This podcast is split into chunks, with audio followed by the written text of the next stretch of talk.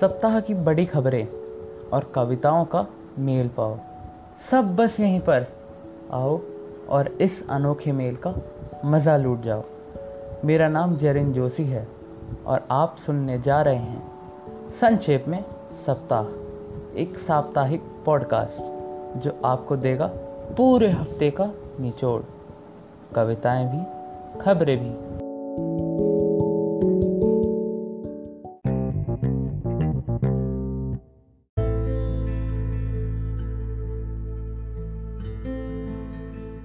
नमस्कार।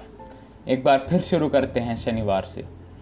हुई एक और दुर्घटना, इस बार औरैया में। ऐसे खबर तो हैं अब रोज का सुनना। इस बार 26 मजदूरों को जान गंवाना था। आत्मनिर्भर भारत की चौथी किश्त को भी सुर्खियों में आना था। इस बार मुद्दे के विषय बन के कोयले एवं रक्षा विभाग को छाना था।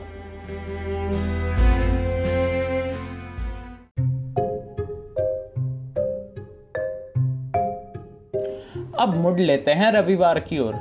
चलो, अब लॉकडाउन 31 मई तक बढ़ाने की बात होनी थी।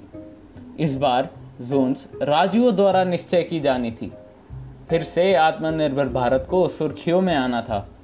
इस बार मनरेगा को चालीस हज़ार करोड़ मिल जाना था।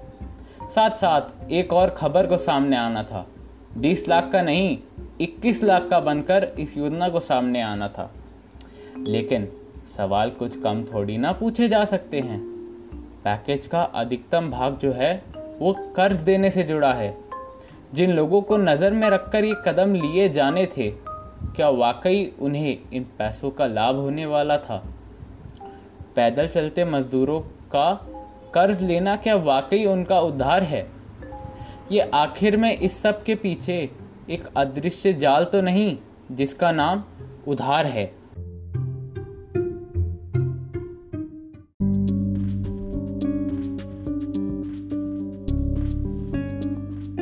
अब आगे बढ़कर सोमवार की ओर रुक किया जाए।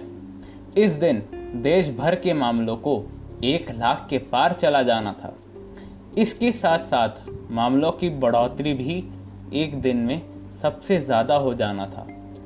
बात अगर की जाए सीबीएसई की परीक्षाओं की तो सीबीएसई को बची हुई परीक्षाओं की तारीखों को बता जाना था। और हाँ जापान। दुनिया की तीसरी बड़ी अर्थव्यवस्था को मंदी का मार लग जाना था। चलो, अब मंगलवार की कहानी। खबरों में अब अम्फान नाम के तूफ़ान को आना था। उस दिन तीन लाख लोगों को नए जगह ले जाया जाना था। सवाल ये सामने आना था कि चक्रवात को आखिर कितना नुकसान कर जाना था? उसी दिन खबरों में आई, ट्रेनों से जुड़ी एक बड़ी बात। जून एक तारीख से चलाई जानी थी 200 गाड़ियाँ, बिना एसी के। बोर्ड परीक्षाएँ देते बच्चों को भी मिली राहत। अब परीक्षाएँ देने अन्य स्कूलों में नहीं जाना था। अपने स्कूल में अनुशासित रहना है आसान। ये शिक्षा मंत्री को कह जाना था। विश्व स्वास्थ्य संगठन से जुड़ी एक खबर को भी सामने आना था। अमरीकी राष्ट्रपति को संगठन की आर्थिक सहायता को रोक जाना था। चीन इस मामले में भला कैसे पीछे रह सकता था? उसे अब संगठन की मदद के लिए हाथ आगे बढ़ाना था।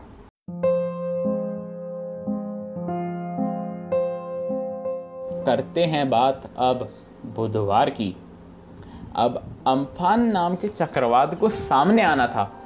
अपने रास्ते में आती चीज़ों को साथ उड़ा ले जाना था। बीतते वक्त के साथ मामले को और भी गंभीर हो जाना था। सुर्खियों में हवाई उड़ानों को भी आना था। 25 तारीख से देशीय स्तर पर उड़ान चालू किया जाना था। उड्डयन मंत्री को एक और बात बता जाना था। बीच की सीटों को खाली छोड़ना संभव नहीं समझा जाना था।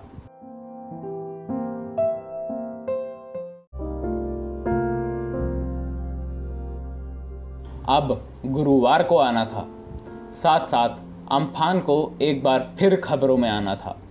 इस चक्रवात के चलते बहत्तर लोगों को जान गंवाना था। आंकड़ा दिखने में ज़रूर छोटा लगता होगा, मगर इतने कम रखने के लिए कई लोगों को समय रहते हटाया गया था। बात अक्सर गिनती की की जाती है। मृतक गिनने के बाद खबरों में आगे बढ़ा जाता है। मगर हम अक्सर भूल जाते हैं। कि मृतकों की संख्या से कई अधिक लोग अपने आम ज़िंदगी को ऐसे हादसों में खो देते हैं।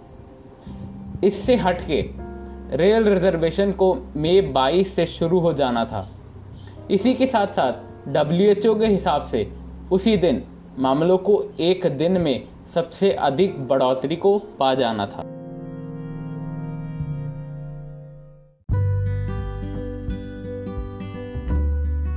अब बात करते हैं शुक्रवार की। खबरों में प्रधानमंत्री के हज़ार करोड़ की घोषणा को आना था।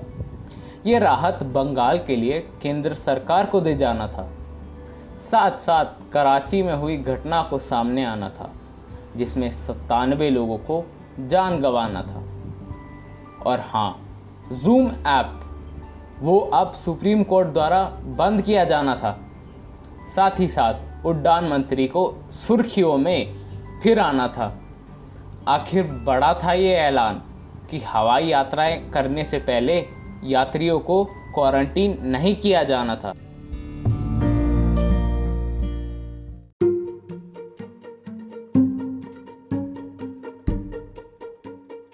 चलिए, इस बार का अंत आया है। ईद की खुशियाँ बहुत जल्द आने वाली हैं। ऐसे त्योहार के अवसर पर भी कोरोना जैसी महामारी का साया है। इस हफ़्ते ने हमें अम्फान जैसे चक्रवात से मिलाया। एक बार फिर पर्यावरण ने अपना बुरा रंग दिखाया। शायद बहुत लोग तूफ़ान के इलाके में रहते हुए भी अपने पक्के मकानों के चलते बच गए। लेकिन झोपड़ों में रहने वालों ने ज़िंदगी में एक नया मोड़ पाया है। बतौर एक आम नागरिक हम केवल मौसम के अच्छे रहने की कामना कर सकते हैं और सरकारों से एकजुट रहकर मदद करने की मांग। समय आपका कीमती है, इसलिए आगे और कुछ नहीं सुनाऊँगा। बस आखिर में एक बात, अगले शनिवार फिर यहाँ मिलूँगा। अगली मुलाकात तक शुक्रिया।